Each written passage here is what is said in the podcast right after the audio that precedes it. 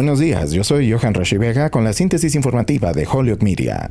La Agencia Federal de Medicinas y Alimentos de Estados Unidos aprobó la vacuna COVID-19 de Pfizer el lunes, lo que podría aumentar la confianza del público en las vacunas y abrir instantáneamente el camino para que más universidades, empresas y gobiernos locales hagan que las vacunas sean obligatorias. El Pentágono anunció rápidamente que seguirá adelante con los planes para obligar a los miembros del ejército a vacunarse en medio de la batalla contra la variante Delta de alto contagio. Pfizer dijo que Estados Unidos es el primer país en otorgar la aprobación total de su vacuna en un proceso que requirió una solicitud de 360.000 páginas e inspecciones rigurosas. Nunca antes la FDA había tenido tanta evidencia para juzgar la seguridad de una inyección. La fórmula desarrollada conjuntamente con BioNTech de Alemania se comercializará con la marca Comirnaty. Moderna también ha solicitado a la FDA la aprobación total de su vacuna. Johnson Johnson, fabricante de la tercera opción en Estados Unidos, dijo que espera hacerlo a finales de este año.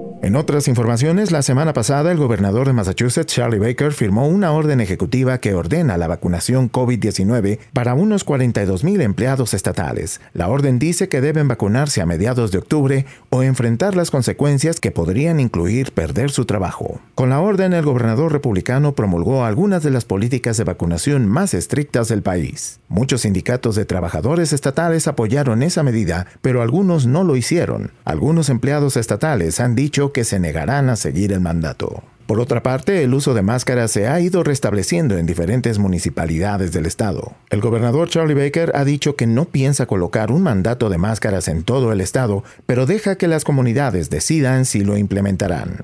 Yo soy Johan Rashi Vega y esta fue la síntesis informativa de Holyoke Media a través de WHMP.